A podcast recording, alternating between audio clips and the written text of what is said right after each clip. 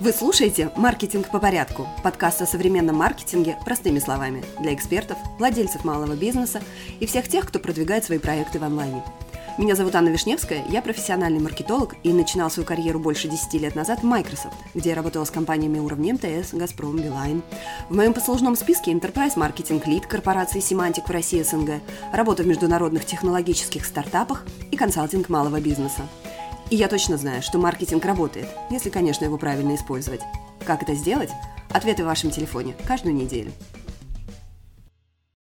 Привет-привет, с вами Анна. Спасибо, что подключились к подкасту «Маркетинг по порядку». И сегодня мы продолжим тему целевой аудитории, но в разрезе «Как слушать свою целевую аудиторию и использовать эти фразы в своей маркетинговой стратегии, маркетинговой коммуникации, чтобы реально понять, что же хотят клиенты, и говорить с ними на одном языке, чтобы добиться эффекта. Как вы это смогли сделать? Вы же читаете мои мысли. О том, как составить портрет целевой аудитории, уже много раз говорилось, я уверена, что вы проходили какие-нибудь курсы на эту тему. В любом случае, если вас эта тема интересует, вы можете скачать мой гайд и пройтись по моему гайду и составить такой портрет. Если никогда его еще не делали, то это точно нужно сделать. То же самое, например, когда люди у меня приходят на Pinterest Bootcamp или по моим мастер-классам по контенту. Тема аудитории, она есть всегда. Поэтому, если вам кажется, что вы можете без нее обойтись, нет. В общем, проработать свою целевую аудиторию придется. Лучше сделать это раньше, чем позже. Но сегодня не об этом. Сегодня поговорим о том, как слушать клиентов, чтобы использовать их слова в своей коммуникации. В этом нет ничего плохого, ничего зазорного. Наоборот, это хорошо. То есть вы сможете говорить с вашими клиентами на одном языке и использовать их слова и выражения. То есть вот этот эффект вы у меня в голове, как вы это смогли. Зачем это вообще нужно? Ну, затем, что наша коммуникация все-таки очень часто строится на том, что мы очень хотим все говорить о себе, но очень мало хотим слушать других людей. То есть, если общаетесь много с людьми, часто видите, что есть люди, которые реально слушают. У меня знакомые есть, которые вот лучше всего слушают, при этом это люди отличные бизнесмены. То есть что-то они в этом явно знают. То есть люди с успешным бизнесом очень хорошо слушают других людей. Но часто бывает так, что мы слушаем других не для того, чтобы их услышать и понять, да, а для того, чтобы поделиться своей точкой зрения и высказать свое мнение. В общем, к чему это я? В онлайн-мире нужно очень сильно и хорошо слушать, чтобы потом услышали нас. Но получается, как правило, наоборот. Наверняка, когда у вас около дома открывается новый магазин, у нас так часто было, а, открывается там, не знаю, новый салон красоты или еще что-то, первым, что вы там увидите, вывеску «Мы открылись». Меня, честно говоря, они всегда, эти вывески, смешат, потому что, ну, вы открылись, и дальше у меня в голове формируется самый классный русский вопрос и чё? То есть вопросы, которые бьются все аргументы, потому что мне как клиенту совершенно непонятно, что мне с того, что они открылись. Мне это важно только если я прям очень давно ждала этого открытия. Это единственный магазин на всю округу. Такое бывает редко. Но возвращаясь к вопросу коммуникации в онлайне, такой подход встречается очень часто. То есть фокус, не тот, который фокусники показывают, а фокус внимания, то есть фокус коммуникации, он строится на нас самих, на нашем продукте, на фичах, а не на том, что получит клиент взамен. Ну и в итоге получается, что наша коммуникация, она так себе. Не очень она и успешна, потому что люди себя в ней не видят и э, не понимают, зачем вообще им что-то, очередной товар, услуга и так далее. То есть вот все вот эти разговоры о нас самих классных, хотя о себе хочется говорить всегда, я понимаю, сама этим грешу, но на самом деле так лучше делать не надо. Вообще, хотела чуть-чуть по-другому развернуть разговор, но все таки упомяну. Есть очень такой простой тест на то, чтобы понять, насколько ваши вообще маркетинговые сообщения и ваша коммуникация про вас или про клиента. Просто поиском в своих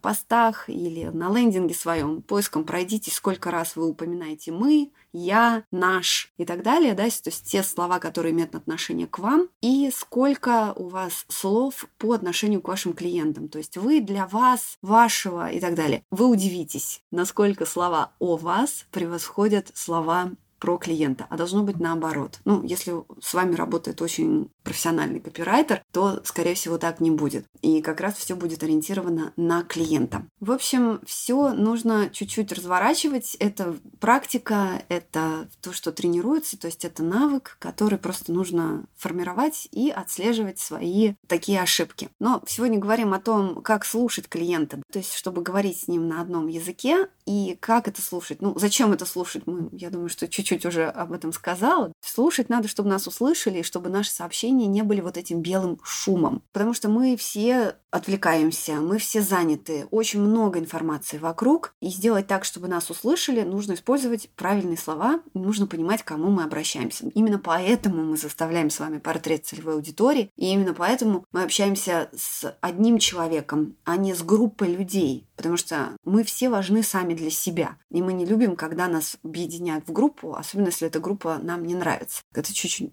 другая тема. Мы слышим всегда что? Мы всегда слышим свое имя, мы всегда отреагируем реагируем на то, когда к нам обращаются по имени, и мы при этом игнорируем то, что повторяется постоянно. Если какие-то слова заезженные, какие-то сообщения заезженные, то мы на них не отреагируем. Как понять или как вообще собрать информацию и услышать то, что наши клиенты говорят, чтобы это потом использовать? То есть, когда я говорю о том, что нужно слушать клиентов, ну, понятно, что всегда стоит пообщаться живьем. Ничто так классно не работает, как общение с реальными представителями вашей целевой аудитории. Притом, опять же, здесь главный навык это слушать, что они говорят. Понятно, что нужно задать какие-то определенные вопросы, чтобы просто у вас была беседа более предметная, и вы получили ту информацию, которая вам поможет. Потому что тоже мне очень нравится выражение, качество жизни определяется качеством вопросов, которые мы задаем. Поэтому важно очень направлять беседу в то русло, которое вам нужно, чтобы получать те ответы, которые вам нужны. Но очень важно при этом слушать то, что говорит человек. Почему это нужно? Обсуждали мы в выпуске предыдущем, почему нужно знать боли, страхи, опасения вашего клиента, это нужно для успешной коммуникации. То есть вам нужно слушать внимательно, особенно когда человек говорит, что ну вот это мне не очень удобно говорить или неприятно в этом сознаваться, наверное, и вообще не очень это удобно. Вот это как бы самое важное, что вы можете услышать от своего клиента,